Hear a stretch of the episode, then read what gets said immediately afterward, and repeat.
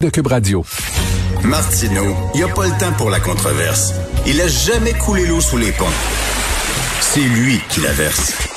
Vous écoutez Martineau. Cube, Cube Radio. Alors, tous les mercredis, nous discutons avec Adrien Pouliot. Salut, Adrien. Hey, c'est le Richard. Pauvre toi pauvre toi, ta Suède chérie, ta Suède que tu aimes tellement est dans la marde. Alors le premier ministre... La Suède me fait suer.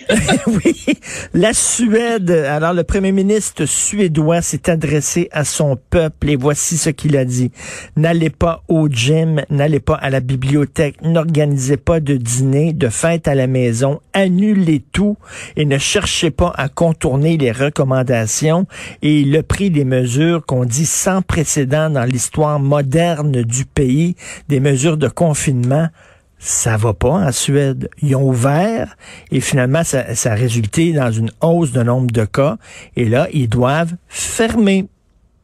Voilà. Ouais, alors, ouais, alors donc, euh, c'est la panique en Suède. Euh, le Évidemment, les gens qui sont des étatistes et qui aiment l'intervention de l'État disent Ah ah, on l'avait dit, on savait bien, dans la Suède, le modèle marche pas, tout ça.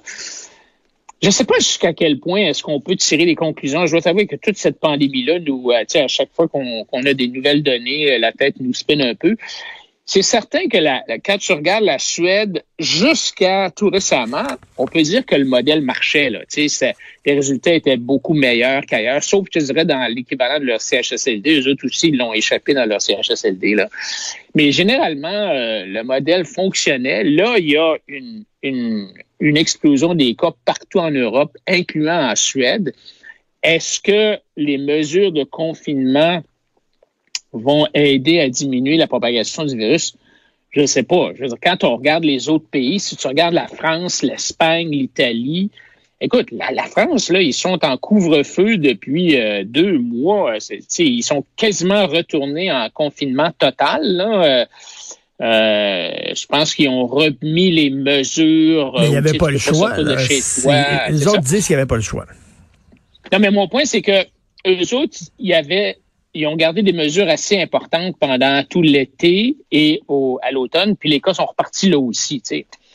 Alors, écoute, euh, c'est un, euh, c'est vraiment un mystère cette affaire-là, parce que quand tu regardes, on a l'impression, moi j'ai vu un tableau là, des pays qui ont pris des mesures sévères, qui ont pris des mesures moins sévères, qui n'ont pas pris de mesures, puis franchement, ça change rien. Tu as l'impression que les mesures, ça change rien, que tu en aies pris des dures, des pas dures, des moyennes finalement, euh, il y a eu une première vague en, avril, mai, puis là, il y a une deuxième vague partout sur la planète, puis euh, il n'y a pas grand monde qui a, l'air d'être capable de, de, s'en échapper. Mais là, on peut plus, on peut plus là, brandir l'exemple euh, suédois en disant, ben voici l'exemple qu'il faut suivre. Toi-même, tu dis, ben on dirait qu'il n'y en a pas de modèle. On ne sait pas là, quoi faire. Ben, C'est-à-dire que ce que je te dis, c'est que la Suède, en étant en ayant des mesures moins sévères, n'a pas vraiment eu des résultats pires qu'ailleurs. On va dire oui, il y avait des résultats pires, par exemple, que dans la Finlande, euh, autour d'elle, les petits pays mm. autour d'elle, mais par contre, elle a eu des résultats qui étaient comparables, euh, mettons, euh, à beaucoup d'autres pays, la France, d'autres pays européens. Alors, tu sais, je sais pas si moi, d'après moi, on va parler de ce virus-là encore pendant des années pour essayer de comprendre exactement qu'est-ce qui est arrivé, pourquoi c'est arrivé. Je vais donner un exemple. Là, j'arrive de la Floride. OK. Et je vais passer deux, semaines en Floride. T'es arrivé ben, quand? Euh, je suis arrivé hier, puis là, je suis en confinement, je suis en quarantaine chez moi. D'ailleurs, je comprends pas pourquoi est-ce que je suis confiné 14 jours. Il y a, une étude récemment euh, de l'Université ontarienne de McMaster euh, qui, euh, qui est lié, qui a fait une étude avec l'aéroport de Toronto, puis qui semble démontrer qu'une quarantaine de sept jours avec deux tests de dépistage, ça suffirait à prévenir l'arrivée au Canada des voyageurs infectés par la COVID. Parce que, tu sais, si tu passes un test, mettons, dès que tu arrives, et euh, tu en repasses un autre, mettons, une semaine après, puis hmm. les deux tests sont négatifs, euh, tu n'as pas besoin de rester une autre semaine en confinement. Là. Moi, quand je suis arrivé en Floride, je suis allé euh, subir un test.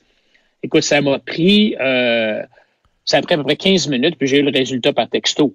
Alors, c'est pas, c'est pas, c'est, pas long, c'est pas, pas compliqué, ça fait pas mal. C'est un petit Q-tips, là, euh, qui te rentre pas jusque dans le cerveau, là, il te le rentre un petit peu dans le nez, là, mais c'est pas nécessairement aussi précis, mais quand même, euh, alors, tu sais, toute la, la, la, la, quarantaine, ça a un effet vraiment majeur sur les voyageurs. Il y a même des gens qui seraient prêts à voyager, mais qui se disent, ben là, tu vois, j'appelle chez moi que je ben passe deux semaines, tu sais, c'est long. Mais en, Floride, euh, pour te dire que, bon, ils ont, eux autres, ils ont déconfiné quand même beaucoup. Là. Les plages sont ouvertes, les restaurants sont ouverts. Je suis allé au resto, je suis allé sur les plages.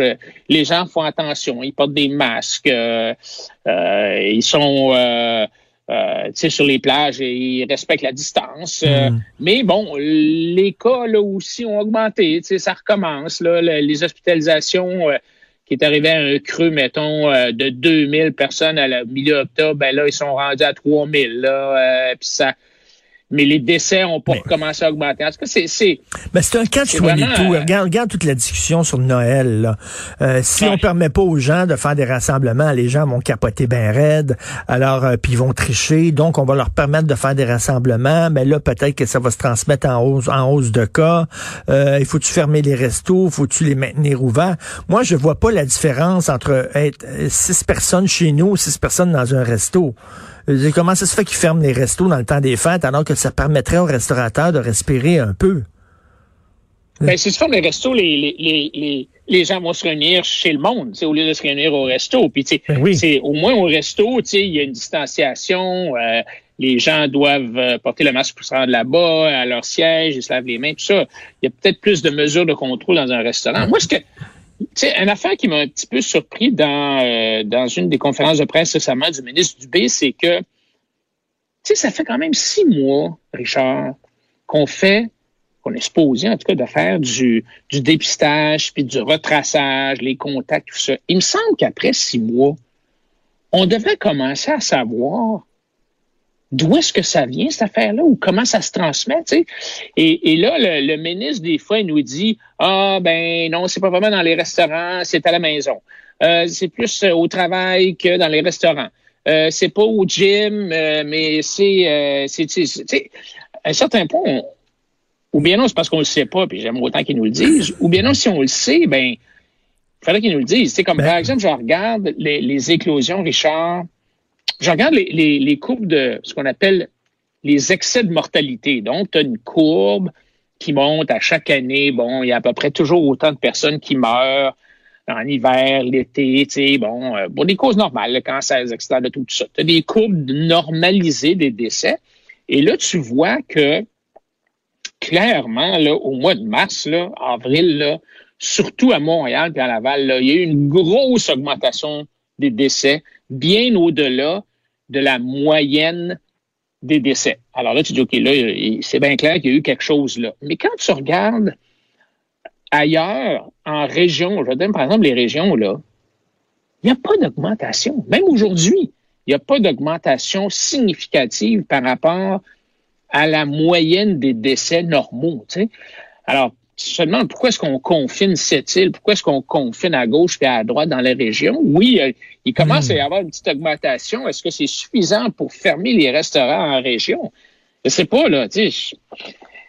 Non, non, puis regarde la ventilation. Là. Cet été, on le disait, les experts disaient faut faut organiser, il faut installer des systèmes de ventilation adéquats dans les écoles.